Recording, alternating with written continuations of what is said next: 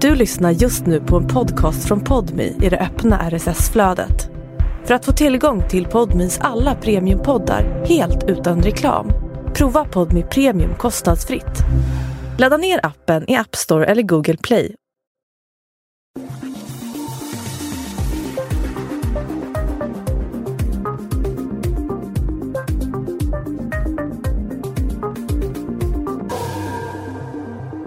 Den 24 april 1975 tar sig medlemmar från en tysk vänsterextremistisk organisation in på den västtyska ambassaden i Stockholm. Deras mål är att hjälpa 26 fängslade anhängare att bli fria. De har krav, stora krav, krav som den tyska regeringen inte kan godta. Men inkräktarna är inte villiga att kompromissa. Och får de inte som de vill kommer det bli förödande och blodiga konsekvenser. Varje timme som går utan att regeringen ger med sig kommer de skjuta en person i gisslan. Om deras anhängare ändå inte släpps fria kommer de spränga hela ambassaden i bitar.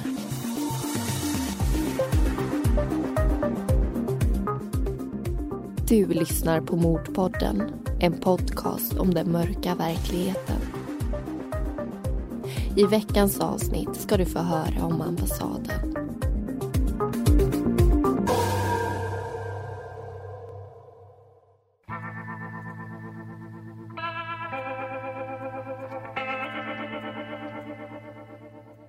När molnen kastar ur sig stora, virvlande snöflingor och den vita massan döljer blankisen på asfalten är det alltid en enorm lättnadskänsla när du får det där smset eller samtalet från din vän eller familjemedlem som berättar att de kommit fram som de ska. Du vet att det är riskfyllt att sätta sig i en bil under sådana väderförhållanden och att olyckor kan inträffa. Därför tillåter du dig inte att andas ut förrän telefonen plingar till. Kanske är du också en person som kramar din medpassagerares hand under starten på flygturen. Och kanske applåderar du när ni landar, glad över att allt har gått bra. För du vet att du precis har varit flera tusen meter över marken och att ditt liv låg i någon annans händer. Ska din sambo upp på taket berättar du med skarp röst att personen måste vara försiktig. Man kan faktiskt ramla ner. Vi är ofta medvetna om risker. Men ibland lurar faran runt det mest oväntade hörnet. Den 24 april 1975 äter ett gäng människor frukost precis som vanligt. Klär på sig precis som vanligt. Säger hej då till sina familjer precis som vanligt och går till jobbet precis som vanligt. Jobbet på den västtyska ambassaden i Stockholm. Men ingenting skulle bli som vanligt den dagen och alla skulle inte få komma hem till sina familjer igen. Men den här händelsen börjar utanför Sveriges gränser. I olika fängelser i Västtyskland sitter 26 medlemmar från den vänsterextremistiska organisationen Röda arméfraktionen RAF, även kallad Baader-Meinhof-ligan. Gruppen växte fram ur 60-talets studentrevolter och vände sig mot det etablerade samhället. Genom våldsamma metoder ville gruppen skapa ett nytt socialistiskt samhälle. Men vägen dit krävde sitt blod. Deras politiska arbete innefattade mord, bombattentat mot institutioner i samhället, väpnade bankrån och kidnappningar. Så när tre av gruppens förgrundsfigurer sattes bakom lås och bom i ett specialbyggt och rymningssäkert fängelse i Stuttgart visste man att gruppen förmodligen skulle ta till drastiska och radikala åtgärder för att hjälpa sina medlemmar fria. Men när och hur det skulle gå till, det visste man inte. Den västtyska ambassaden breder ut sig på Skarpegatan 9 vid Gärdet i Stockholm i den så kallade diplomatstaden. Utanför njuter människor av den stundande våren.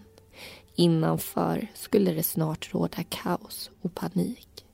Men än så länge tror alla att det bara är en vanlig dag på jobbet. I receptionen befinner sig en polisman och en receptionsvakt. Utanför patrullerar en vakt från ABAB, det allmänna bevakningsaktiebolaget. Hans dagar ser för det mesta likadana ut. Han ska bevaka framsidan av byggnaden se så att ingenting oväntat händer. och det gör det sällan. Han observerar en hyrbil som åker förbi. Bilen kör i låg hastighet och stannar till utanför den brittiska ambassaden. En kvinna sitter i framsätet med näsan i en karta. Vakten struntar i bilen och fortsätter sitt enformiga patrullerande. Inne i receptionen får den andra vakten och polisen besök. Två män kliver in genom dörren. De ber om hjälp med bland annat ett passärende. Vakten ler vänligt och säger att de säkert kan stå till tjänst. Han hänvisar dem en trappa upp i byggnaden där den konsulära avdelningen ligger. Männen tackar för hjälpen och går igenom dörren som vakten låser upp åt dem, precis enligt deras plan. Men något pass är de inte intresserade av. Snart får receptionen fler besökare. Den här gången är det en yngre kvinna och en jämnårig man. De behöver hjälp och vägledning med en arvsfråga. Även de hänvisas en trappa upp där de får sitta och vänta på att någon av juristerna i ambassaden får möjlighet att sätta sig ner med dem och deras ärende. En stund efter att de två besökarna försvunnit en trappa upp kommer ytterligare två personer in i receptionen. Det är två yngre män som vill ha information om möjligheterna att studera i Sverige. Men de får inte det svaret de vill. Istället för att bli insläppta och hänvisade en trappa upp får de beskedet att ambassaden inte kan hjälpa dem med den typen av frågor. Då säger de att de istället vill ha information om möjligheten att få jobba i Sverige. Men inte heller det ger dem en fri passage in i byggnaden. Men till deras tursamma glädje kommer precis en ambassadtjänsteman ner för trappan. Receptionsvakten öppnar den elektroniskt låsta dörren för att släppa ut honom. De två unga männen agerar snabbt. De rusar mot dörren och får tag i den precis innan den hinner slå igen. De smiter in och rusar upp i trappan mot våningsplanet där deras vänner väntar. Polismannen i receptionen uppfattar situationen och springer efter. Men det är för sent. De sex personerna som lyckas ta sig in i byggnaden drar ansiktsmasker över sina huvuden och riktar kulsprutepistoler mot polisen som tvingas dra sig tillbaka. Och så är kaoset igång. Skottsalvor bränns av. De anställda börjar förstå allvaret och drabbas av panik. En tjänsteman slänger sig omedelbart på larmtelefonen som har en direktlinje till både svensk och tysk polis. De sex inkräktarna beordrar ambassadpersonalen att lägga sig raklånga på mage på golvet. Men de befinner sig inte i den delen av byggnaden de vill. Bakom en låst järngrind har nämligen de högre tjänstemännen sina arbetsrum. Och ju finare titel de har, desto bättre gisslan är de. En av inkräktarna går fram till en av tjänstemännen som ligger på golvet. Han vill ha hans nyckel och när han inte får den trampar han på tjänstemannens hand och till slut får han som han vill. Järngrinden kan nu öppnas. Inkräktarna skyndar vidare till beskickningsavdelningen. Personalen där har genom det interna larmet redan blivit varnade om vad som är på gång så de har låst dörrarna till sina kontor. Men med våld och vapen lyckas inkräktarna ändå få upp dem. Två kvinnliga och tre manliga ambassadtjänstemän tas som gisslan och förs vidare till nästa våning. Tillsammans med ytterligare fem manliga och en kvinnlig gisslan leds de till biblioteket. Och snart skulle inkräktarna meddela sina krav och även vad som kommer hända om kraven inte uppfylls. Ord som ingen vill höra.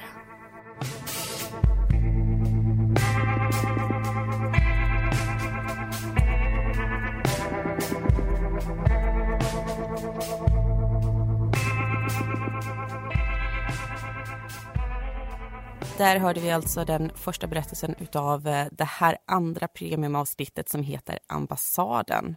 Ja, och till att börja med så vill vi tacka er så himla mycket för den fina responsen vi har fått. Dels på det här första premiumavsnittet men också på den eh, ja, men positiva inställningen till hela det här premiumupplägget. Och det är en del frågor som har kommit upp som vi tänkte att det är lika bra att eh, besvara dem här i podden. Och dels är det en del frågor som handlar om hur man skapar konto men vi tänker att alla ni som lyssnar på det här avsnittet nu har ju faktiskt lyssnat med det så vi eller lyckas med det, så vi skippar det. Men sen är det en del frågor om eh, vad det är som skiljer de här premiumavsnitten med de gamla, eller de, eller gamla ska jag inte säga, men de vanliga avsnitten. Och när ni har lyssnat på både det här avsnittet och det förra så förstår ni säkert att vi har valt att behålla det vanliga Mordpodden-upplägget med den vanliga strukturen. Och det beror helt enkelt på att vi tänker att ni som lyssnar på Mordpodden gör det av en anledning och väljer ni sen då att bli premiumlyssnare så förväntar ni er en viss produkt. Så vi ser det som att det vore lite att lura er om vi skulle ha ett annat upplägg helt plötsligt i de här premiumavsnitten. Men sen är det också en del frågor kring längden på avsnitten, om vi har tänkt att ha längre premiumavsnitt, men vi tänker att de kommer ligga runt 40 minuter. Och det beror helt enkelt på att det också är lite av Mordpoddens grej att förmedla fall på ett övergripande sätt. Så det tänker vi fortsätta med i de här premiumavsnitten. Men annars, som vi har nämnt innan, så kommer vi ju i de här avsnitten ta upp fall som ni har önskat och som vi har velat berätta om men som vi inte riktigt kunnat berätta om just för att vi har haft en geografisk avgränsning i våra vanliga avsnitt. Men det har vi alltså Head over to Hulu this March, where our new shows and movies will keep you streaming all month long. Catch the award winning movie Poor Things, starring Emma Stone, Mark Ruffalo, and Willem Dafoe. Check out the new documentary, Freaknik The Wildest Party Never Told, about the iconic Atlanta Street Party. And don't miss FX's Shogun, a reimagining of the epic tale starring Anna Sawai. So, what are you waiting for? Go stream something new on Hulu. Hey, I'm Ryan Reynolds. At Mint Mobile, we like to do the opposite of what Big Wireless does. They charge you a lot, we charge you a little. So naturally, when they announced they'd be raising their prices due to inflation, we decided to deflate our prices due to not hating you. That's right. We're cutting the price of Mint Unlimited from $30 a month to just $15 a month. Give it a try at mintmobile.com slash switch. $45 upfront for three months plus taxes and fees. Promote for new customers for limited time. Unlimited more than 40 gigabytes per month. Slows. Full terms at mintmobile.com. inte här, så det är det som skiljer. Och så hoppas vi att ni ser det som att ni faktiskt inte bara bidrar till eh, de här premiumavsnitten utan genom att vara premiumlyssnare så bidrar ni faktiskt till hela skapandet av Mordpodden. Så vi hoppas verkligen att ni ser det på det viset. Och vi ska också säga att vi är väldigt, väldigt tacksamma till alla er som har blivit premiumlyssnare för det mm. hjälper oss jättemycket. Och jag kan känna det också att våra lyssnare de förstår det här väldigt bra. Alltså, mm. De förstår vilken tid det tar för oss att göra den här podden, de förstår vilket engagemang vi lägger ner i podden och det gör så himla mycket för oss att just få det här engagemanget tillbaka, att få tips, att eh, få åsikter och funderingar från er lyssnare för det hjälper oss att göra en bra produkt och också att fortsätta vara engagerade i det här när vi ser hur intressant det också är för er som lyssnar. Så det är vi väldigt tacksamma för. Och med det så tänker jag att vi lämnar premiumsnacket och vi ska gå in just på det här specifika fallet. Eh, idag så pratar vi alltså om ambassaden. Det här är en händelse som sker 1975 och vi tänkte att vi ska informera er lite om just den här röda arméfraktionen RAF som vi kommer prata om och kommer ta upp i just det här avsnittet. För de människorna som tar sig in i ambassaden, de är ju en del utav den här röda arméfraktionen. De är medlemmar där i och de tar sig in i ambassaden och de utför det här gisslandramat för att just rädda sina fängslade anhängare. Och det här är en grupp som alltså uppenbarligen är beredd att både dö och döda för det de tror på. Och i mina ögon så gör det dem väldigt farliga för det är ju väldigt svårt att skydda sig mot någon som själv inte är rädd för att dö. Och den röda arméfraktionen, eller Bader-Meinhof-ligan som man också kallar dem för, det var en radikal vänsterrörelse som saknade förtroende för den västtyska socialdemokratin. Det var alltså därför de bildades. Och det började ganska oskyldigt, det började med demonstrationer. Men sen så ville några medlemmar gå ännu längre. Och 1968 så genomförde de ett brandattentat mot ett varuhus i Frankfurt. Och personerna som gjorde detta de lyckades fly först men de blev eh, tillfångatagna och dömdes också för det här brandattentatet. Mm. Och Du säger ju också var, för det här är ju en rörelse som inte längre finns idag. Men själva startskottet för RAF det var egentligen 14 maj 1970 när två medlemmar de lyckades frita en av dem som hade dömts och som satt fängslad. Och I samband med det här så sköts och skadades en vakt väldigt svårt och sen så var de helt enkelt igång. Och Då körde man på träningsläger i Mellanöstern. Det var där de lärde sig att hantera vapen. De rånade flera banker och det var för att finansiera sin verksamhet och också de här attentaten som de utförde. Eh, och En del av de saker som pengarna gick till det är mordförsök, det är mord, det är bombattentat och det är mordbränder bland annat. Och flera av de här attentaten de riktade sig mot just den västtyska staten. Men amerikanska militärförläggningar de var också utsatta. Och i juni 1972 så greps en rad av gruppens ledande medlemmar som fanns i den inre kärnan som man pratar ganska mycket om. Och en av dem var Holger Mainz och han gillade inte förhållandena i fängelset och bestämde sig för att protestera och det gjorde han genom att hungerstrejka. Och till följd av den här hungerstrejken så dog han faktiskt den 9 november 1974 och när han dog så vägde han bara 29 kilo. Och hans stöd inspirerade tyska vänsteraktivister att ta upp den här väpnade kampen. Så det var därigenom som gruppen Kommando Holger Mainz bildades. Och det är alltså de som hela det här avsnittet handlar om. Alltså de som attackerade den västtyska ambassaden i Stockholm. Så sammanfattningsvis, det blir ganska rörigt det här men Kommando Holger Mainz är alltså en egen grupp inom den röda arméfraktionen som ville befria fängslade medlemmar för att hylla Holger Mainz och det han trodde på. Och nu vet vi ju både mer om Röda arméfraktionen och också om den här undergrupperingen som utför dådet som vi ägnar dagens avsnitt åt. Och jag tänkte att vi ska flytta fokus nu och reda ut ett begrepp som kommer vara väldigt centralt i just det här äh, avsnittet. Och det är terror. När kan man egentligen kalla någonting för en terrorattack och en person för en terrorist, Amanda? Ja, men jag upplever det tyvärr som att när det är en person med icke-svensk bakgrund som begår en hemsk handling där flera människor förlorar sina liv så används benämningen terrorattack och terrorism på en gång. Men om det är en svensk person som gör någonting liknande då tittar man direkt på den enskilda personens bakgrund och målar upp den som en, ja, som en ensam varg, som en missförstådd person som inte mår speciellt bra. Som om det är en enskild galning som begått det här som det nästan är lite synd om.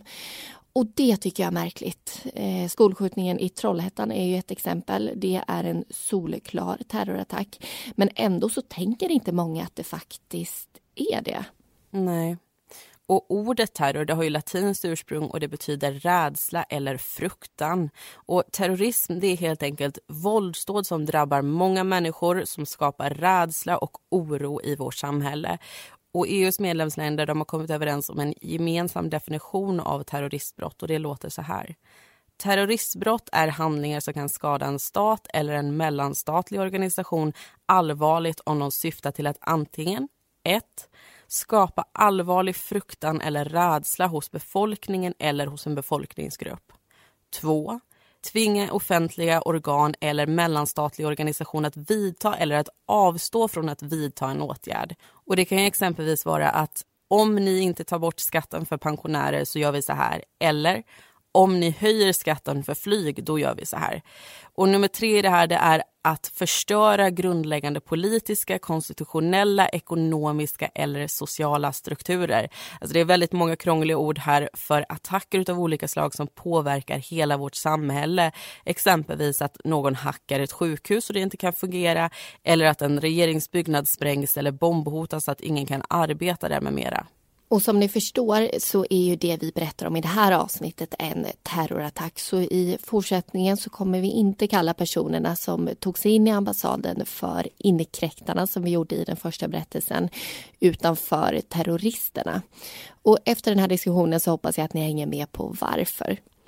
Och trots att terrorattacker kanske är den typen av händelser som får mest uppmärksamhet i medier så kände faktiskt ingen av oss till det här fallet sen tidigare. Och det beror förmodligen på att vi kanske är för unga helt enkelt. Men därför så tyckte vi också att det var väldigt intressant att sätta oss in i det här och hoppas att ni också ska tycka det för det här blir ju på ett sätt lite av en historielektion och det skiljer sig ganska mycket från våra andra avsnitt. Och nu har det faktiskt blivit dags att lyssna vidare på den här historielektionen.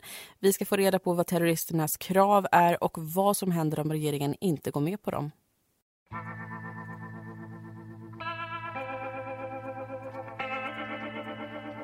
Vad som händer inne i ambassaden är en gåta för de som står utanför. Ett ögonvittne ser en av KPs-männen stå och gömma sig alldeles stilla bakom en gardin i ett fönster. Men mer än så avslöjas inte. Poliser från både ordnings och kriminalpolisen är på väg till platsen och tänker ta reda på vad det är som händer. Vad det än är måste de se till att få stopp på det innan någon råkar illa ut. Genom larmet har de fått reda på att okända människor gjort intrång i byggnaden och att det har förekommit skottlossning. Så de förstår att situationen är allvarlig. Ambulanser och förstärkningsutrustning med vapen och skyddsmasker är också på väg till platsen i förebyggande syfte. Ledningscentralen försöker få kontakt med någon inne i ambassaden men de möts bara av ljud från vapen som fyras av. En polispatrull lyckas ta sig in i den västtyska ambassaden och möts av flera panikslagna tjänstemän som de hjälper ut ur byggnaden. Vissa tar sig ut genom ambassadens fönster med hjälp av resa stegar på husets baksida mot Gärdesgatan. Två grupper från polisen utrustas med skottsäkra västar och vapen. De går in i varsin trappuppgång i byggnaden. Både första och andra våningsplanet genomsöks utan att något oväntat uppstår. Men när de försiktigt rör sig mot den tredje våningen vänder turen. De ser ett omkullvält bord och försöker ta sig förbi det. Plötsligt börjar det smattra. Det är terroristerna som avlossar en skottsalva från våningen över dem. Skotten träffar som tur är bordet mellan två polismän. De kastar sig bort och tar skydd så gott det går. Deras kollegor täcker dem med sina vapen och de kan lyckligtvis ta sig därifrån oskadda. Polisen är tvungen att dra sig tillbaka och komma på en ny plan. De har lyckats rädda flera människor men det finns fortfarande många personer kvar inne i byggnaden som behöver deras hjälp. Strax efter klockan ett tar sig en tungt skyddsutrustad styrka in i den västtyska ambassaden. De försöker ta sig till den andra våningen men blir återigen beskjutna med skurar av kulor från automatvapen. Polisen vill få kontakt med terroristerna för att ta reda på vad det är de vill och de lyckas via telefon. Terroristerna har ett krav, det första av många. De vill att polisen drar sig tillbaka och utrymmer byggnaden omedelbart. Om de inte gör det kommer en av gisslan att skjutas. Det hörs skott från övervåningen. Men sannolikheten är stor att kraven bara är ett hot och ett sätt för terroristerna att skaffa sig lugnare och bättre förhandlingsmöjligheter. Kravet övervägs av polisledningen men eftersom de befinner sig i en utländsk ambassad tar de beslutet att avvakta och stanna kvar i byggnaden tills de fått den västtyska regeringens syn på det hela. Samtidigt sitter gisslan, både män och kvinnor, och svettas i biblioteket. De tittar på attentatsgruppen ovetande om vad de planerar att göra med dem. Runt klockan två på eftermiddagen tar sig terroristerna till trapphuset på den tredje våningen. Med sig har de en man, militärattachén Andreas von Mirbach. Han ber polisen att lyda terroristerna och lämna byggnaden. Annars kommer de skjuta honom. Via telefon får polisen ett nytt ultimatum. De har nu två minuter på sig att utrymma ambassaden om de ska skona militärattachéns liv. Men det gör de inte. Tiden tickar iväg och när det har gått två minuter gör terroristerna sanning av sina hot. De skjuter militärattachén Andreas von Mirbach med fyra skott. En polispatrull ser honom falla handlös ner för trappan mellan tredje och andra våningsplanet. Svårt blödande Polisen vill såklart hämta mannen som behöver akut hjälp om han fortfarande är vid liv. Men terroristerna säger att de kommer kasta ner en handgranat i trappan om polisen visar minsta tendens att försöka gå fram till den skadade militärattachén. Samtidigt kommer beskedet från den västtyska regeringen att de anser att polisen ska stanna i byggnaden. Men när terroristerna meddelar att de kommer skjuta ytterligare en person i gisslan om de inte utrymmer finns inte längre någonting att tveka på. Alla är nu överens om att de den här gången ska ta hotet på allvar och lyda deras order.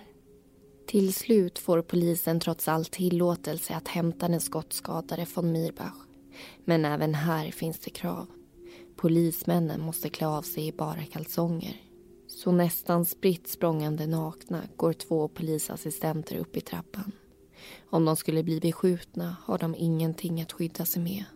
Men det går bra. Han är fortfarande vid liv, men läget är kritiskt så på sjukhuset finns redan ett läkarlag på plats redo att ta emot honom och börja operera. Återigen får polisen telefonkontakt med terroristerna. De har någonting de vill berätta. De meddelar att de kommer släppa en av gisslan, en kvinna. De har försett henne med ett meddelande som är skrivet till den västtyska och svenska regeringen. Mycket riktigt kommer kvinnan snart gåendes nedför trappan med ett papper i sin hand. Ett papper som avslöjar varför terroristerna är där och vad deras verkliga syfte med aktionen är. Polismästaren läser igenom meddelandet. Han förstår allvaret på en gång och beger sig till kanslihuset. I meddelandet berättar terroristerna att de har tillfångatagit 12 ambassadtjänstemän de kräver nu att 26 personer i Röda arméfraktionen som sitter inlåsta på Stammheimfängelset i Västtyskland ska friges. Inom sex timmar ska de samlas på flygplatsen i Frankfurt. Där ska det stå en tankad och förberedd Boeing 707 med en tremannabesättning redo. På flygplatsen ska kamraterna få prata med varandra och sina advokater utan att bli kontrollerade. De ska också få ta del av medierapporteringen om händelsen för att ha koll på vad som händer. Alla frigivna ska bli tilldelade 20 000 amerikanska dollar var och sen flygas till ett icke namngivet land. Dessutom kräver terroristerna att de själva ska få fri lejd från ambassadbyggnaden tillsammans med den svenska Bonnambassadören. De kommer inte släppa någon i gisslan förrän de har fått direktkontakt med någon av fångarna som meddelar att de har landat i det nya landet. I meddelandet framgår det tydligt att det här inte är början på någon förhandling. Det här är krav som måste uppfyllas utan någon som helst kompromiss. Regeringen har till klockan 21 på sig att se till att de fångade kamraterna befinner sig på flygplatsen. Om de inte gör det kommer terroristerna att skjuta en av gisslan. Och det kommer de fortsätta med varje heltimme tills regeringen gör som de vill. Om polisen skulle få för sig att på något sätt storma byggnaden innebär det att alla där inne dör. Då kommer de nämligen spränga ambassaden i luften. Regeringen står nu inför ett stort dilemma. Kraven är omöjliga att bemöta. Samtidigt förstår de, med tanke på vad som hände von Mirbach, att terroristerna menar allvar. En person kommer att dö varje heltimme under kvällen om de inte hittar en lösning. De har sex timmar på sig.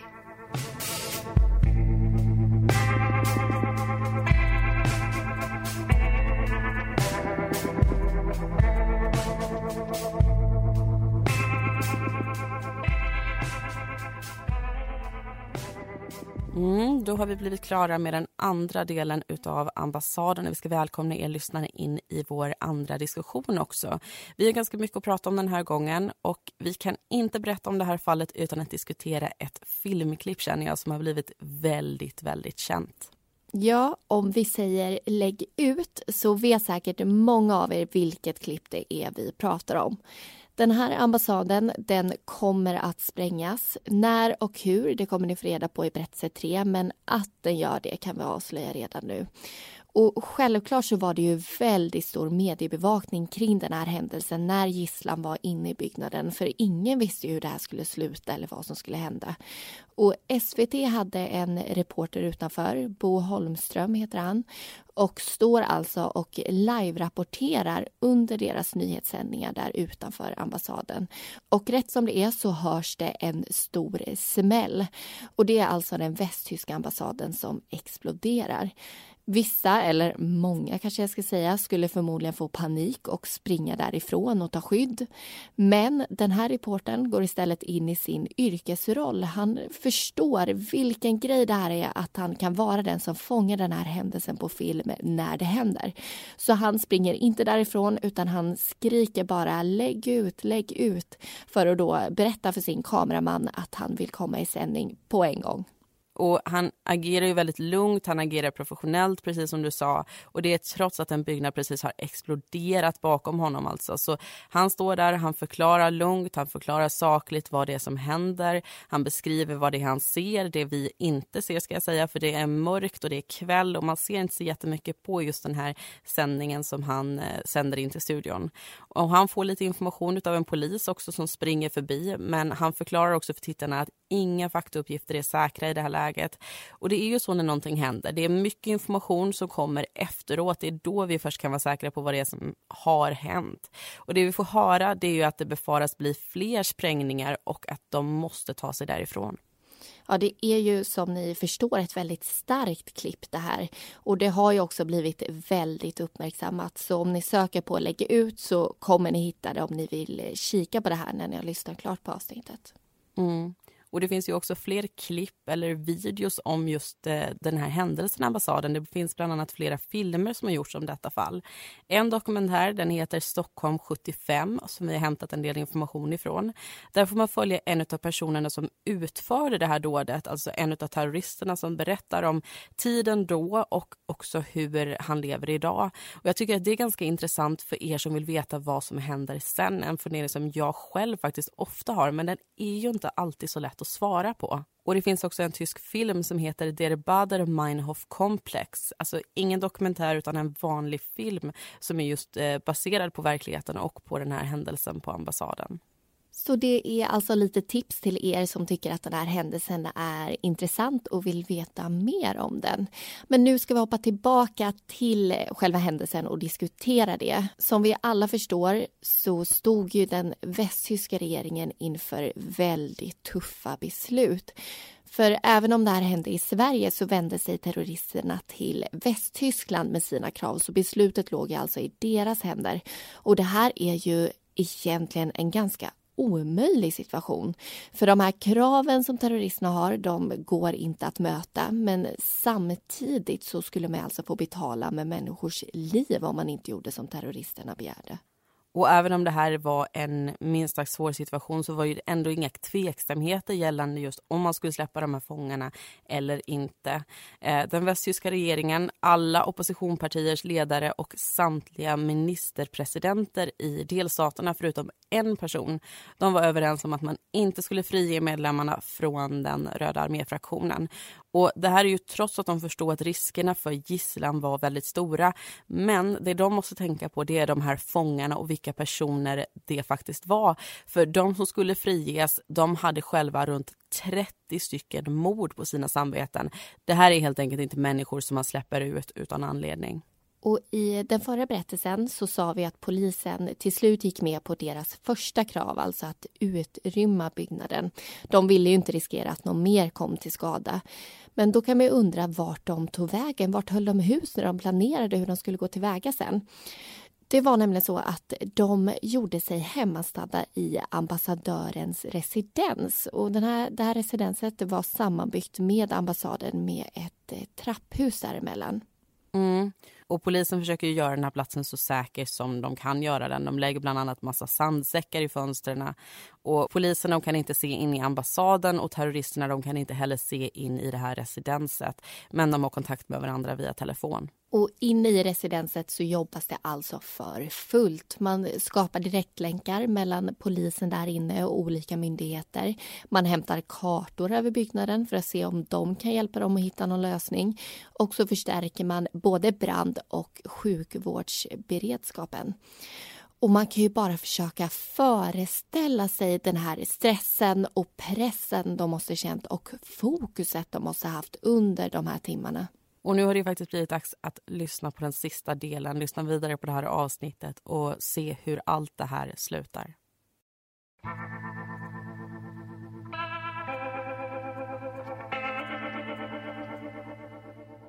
Den svenska regeringen tar kontakt med den västtyska regeringen och informerar dem om terroristernas krav.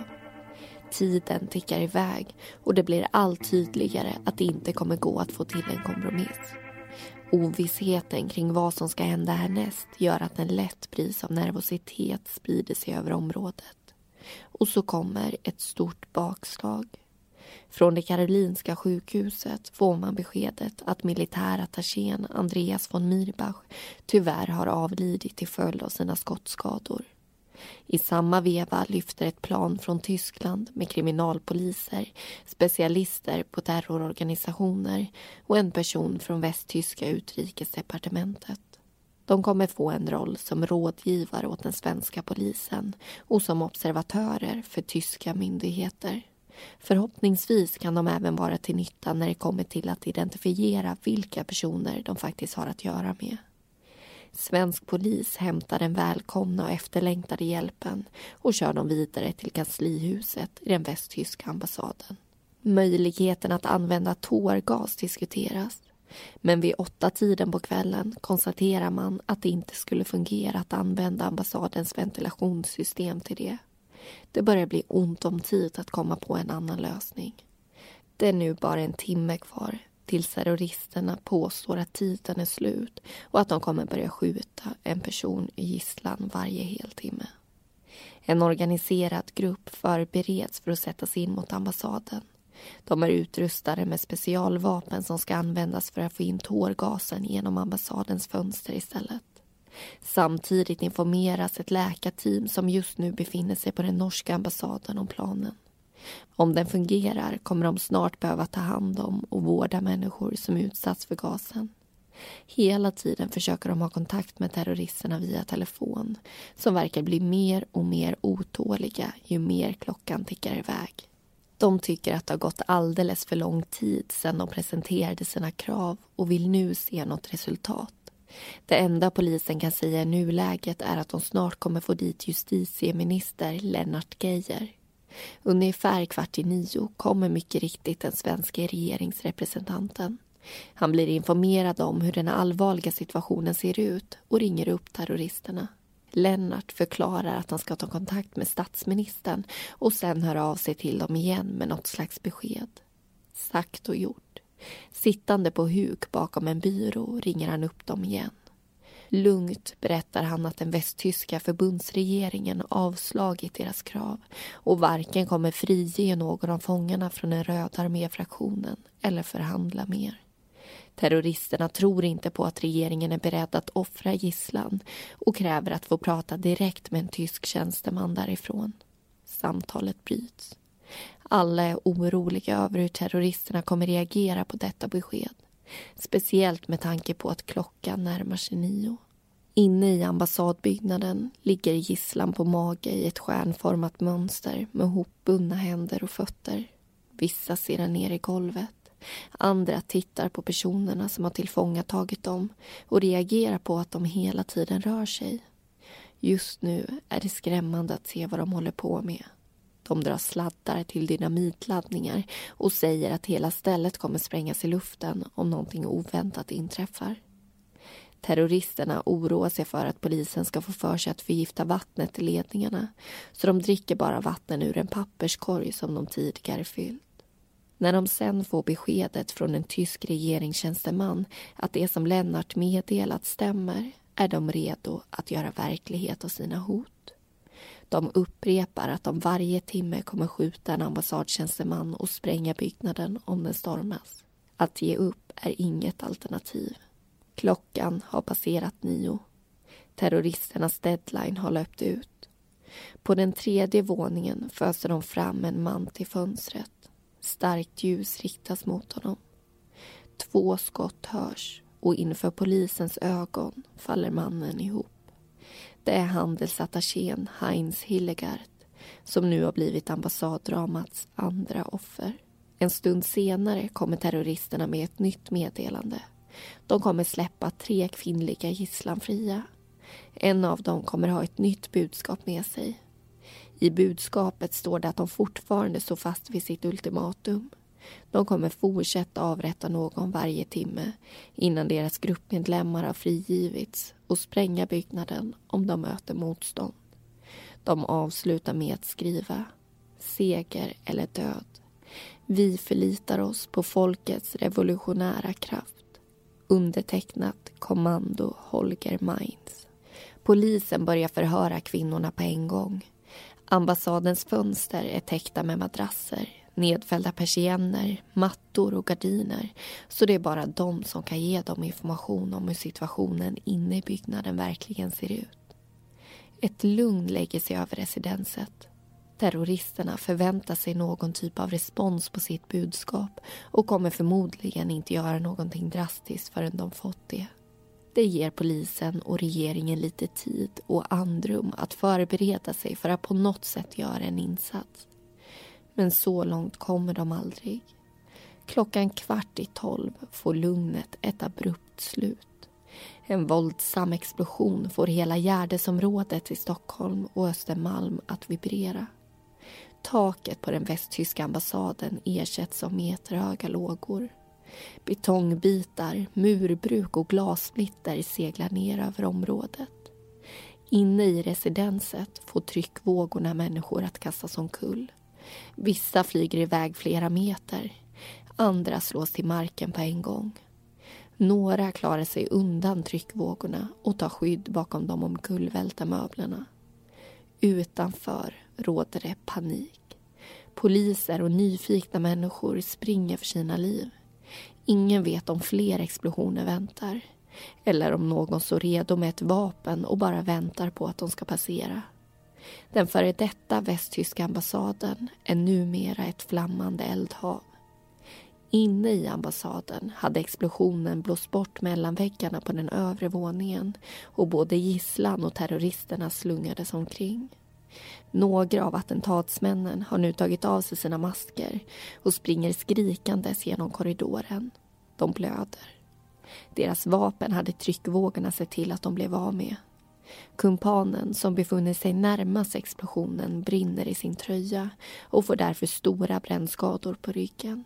Han skulle senare avlida på sjukhuset.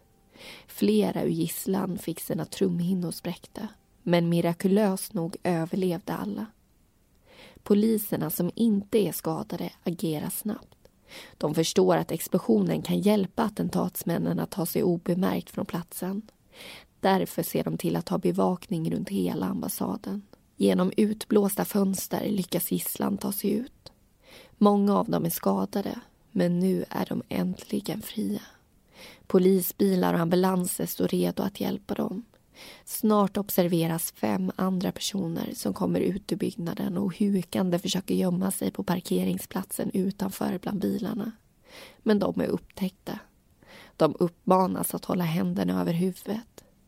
Tre av dem gör som de blir tillsagda utan motstånd eller protester. Men de andra två är för skadade för att följa order. Det är fyra män och en kvinna. Även de förs till sjukhus. Små explosioner hörs fortfarande från ambassaden och man vet att det är en terrorist kvar där inne. Klockan 20 över 12 får en patrull klartecken att ta sig in i byggnaden och leta efter personen. De hittar honom snabbt. Han är svårt skadad och transporteras till sjukhuset på en gång men hans liv går inte att rädda. Ytterligare en attentatsman skulle senare dö av sina skador. Tack vare fingeravtryckskontroll kan alla sex personer identifieras. De fyra som överlevde ska med stöd av terroristlagen utvisas till Västtyskland där de ska avtjäna sina straff. Där dömdes de alla till två gånger livstidsstraff men benådades så småningom och släpptes mellan 1994 och 1996. Vad som utlöste explosionen har man aldrig kunnat fastställa. Polisen tror att laddningen med sprängmedel som attentatsmännen förberett hade utlösts av en ren olyckshändelse. Attentatsmännen själva hävdar att det var polisen som utlöste bomben. Vem eller vilka som sköt Andreas von Mirbach och Heinz Hildegard vet man inte heller. Gruppen Holger Mainz tar enhälligt på sig skulden för de två morden. Ingen vill säga vem som höll i vapnet och ser det som att de alla bär lika stort ansvar för det som hände den där aprilnatten 1975. Natten som krävde fyra människors liv. På Bromma flygplats står två kistor uppställda bredvid varandra. Blommor ligger utspridda på marken. Soldater står uppställda runt omkring och i bakgrunden hörs trumpeter som ger ifrån sig sorgliga men vackra toner. När de är redo får familjerna till Andreas von Mirbach och Heinz Hildegard gå fram och ta farväl av sina älskade innan de flygs iväg till Västtyskland.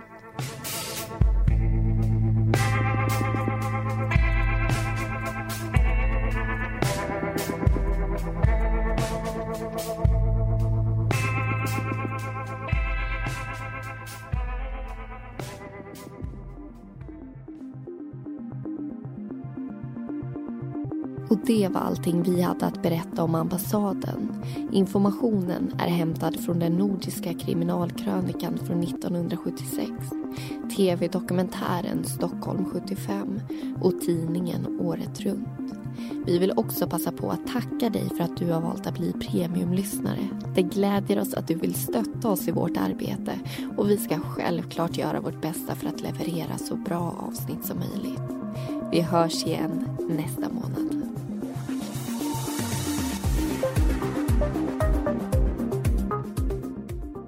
Du har lyssnat på Mordpodden. Vi som har producerat den heter Amanda Karlsson och Linnea Bolin. Bakgrundsmusiken var bland annat Soaring av Kevin MacLeod och Deep Space av Audionautics.